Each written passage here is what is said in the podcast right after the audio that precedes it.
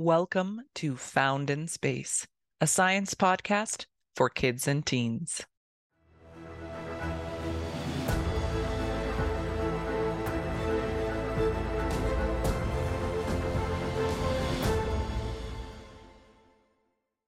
Matthew has a splendid question for us today.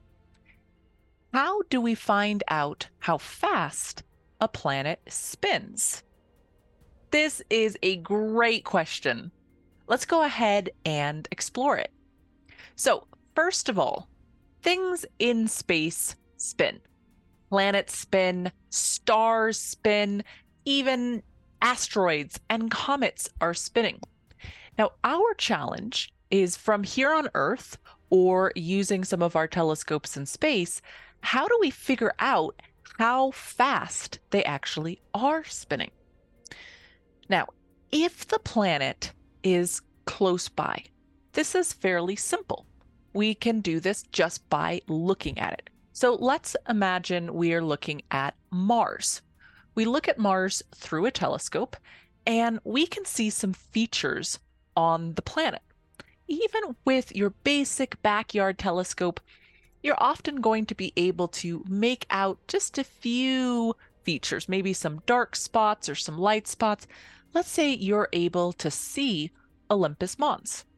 Well, what you need to do is track how long it takes for Olympus Mons to disappear from view because it's spinning just like Earth, right?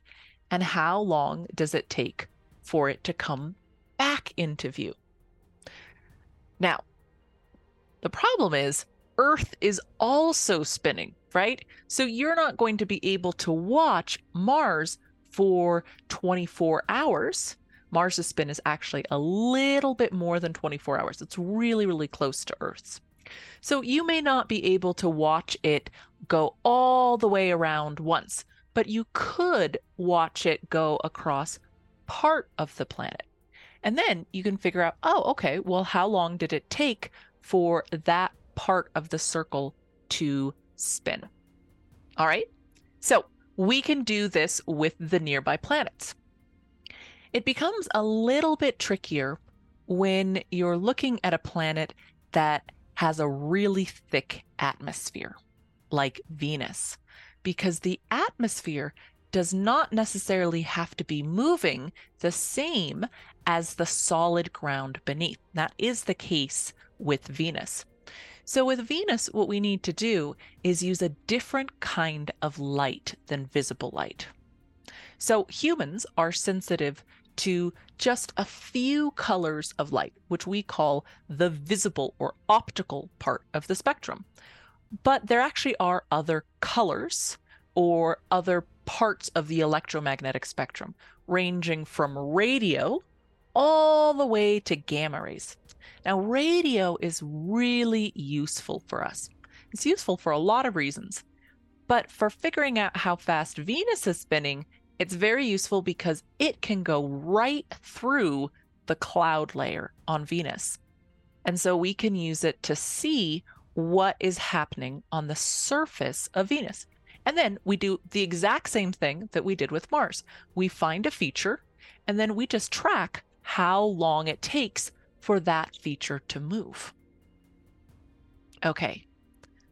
But what if we're interested in a planet that is really far away, like an exoplanet, a planet that isn't in our own solar system? This depends on what we can see of this planet. Now, most of the planets, we don't actually see them directly. What we can see is how they are changing their star, how their gravity is tugging on their star, or we can see how they block a little bit of light coming from their star. But sometimes we can actually see the planet itself. But when we do, all we see is one tiny little point of light, just a single point of light. Kind of like when you look at a star, the star is just one dot of light. So we have to study that dot of light. And there are some different ways for us to do it. Now, the first thing is that light, reflected starlight, right? The light is going to, from its star or from other stars, is going to bounce off of it, just like it does a planet closer by. Like when we look at the moon, that's just sunlight bounced off of the moon. We look at Mars, that's sunlight bouncing off of Mars. Well, the same thing is going to happen on these far away planets. Now, we have to make a lot of guesses here, but let's say that there's a particular color of a feature, or there's a feature that's really bright. Like maybe there is a big glacier on that planet. So, this big, huge area of ice. Well, as it spins, that area is going to bounce light towards us. So, it's going to look brighter or to look a certain color. And then when it spins out of spinning away, so it's not pointing towards us anymore, then it's going to show a different color. So basically, we just have to track how long it takes for that color to return. And we look at that and we go, okay, do we see a pattern where every five hours we see this increase in brightness? Okay, well, then that suggests to us that every, that it takes five hours to spin. But we can't be totally sure because what if, now this would be strange, but what if there were two bright spots that were pretty close balanced right on either side of each other opposite sides of the planet and it was actually we were seeing that twice rather than once. So we have to make some guesses right? Now the other thing that we can do is we can use something called doppler spectroscopy. Again this is looking at color now there's something really cool about light when we see light we see colors the different colors comes from the wavelength of that light. So if you think about the light as like this big squiggle, right? Or like the waves in an ocean. The more spread out those wavelengths are. So the distance between the top of the wave to the top of the next wave.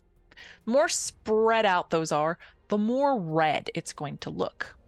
And the tighter and closer together, the bluer the color is going to be coming from it. Now, if something is moving away from us and it gives off light, then that's going to stretch the light as it's coming towards us. So it's going to make that light look a little bit redder. And if something is coming towards us, then it's going to squeeze the light and make it look a little bit bluer.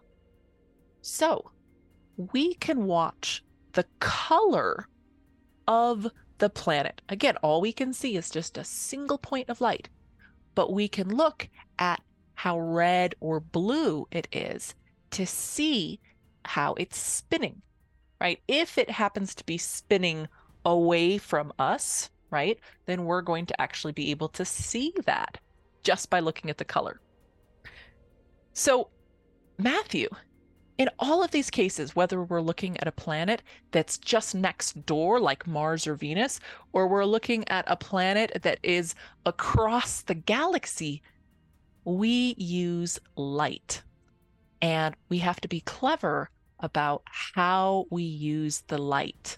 So we need to pay lots and lots of attention. And learning about the spin of the planet can tell us a lot about the climate of the planet. It can tell us about the past of the planet and a lot of clues to what it might actually be like to be there. So, thank you for this awesome question. We have some more great questions coming up in the next few episodes. And thank you so much, everyone, for being with us here on the podcast, learning about space and science together. If you have any topics that you would like us to talk about, on the podcast, any questions, topics, go ahead and have your grown-ups send that in to the email in the description box. And as always, my friends, I hope you have dark skies and remember to stay curious.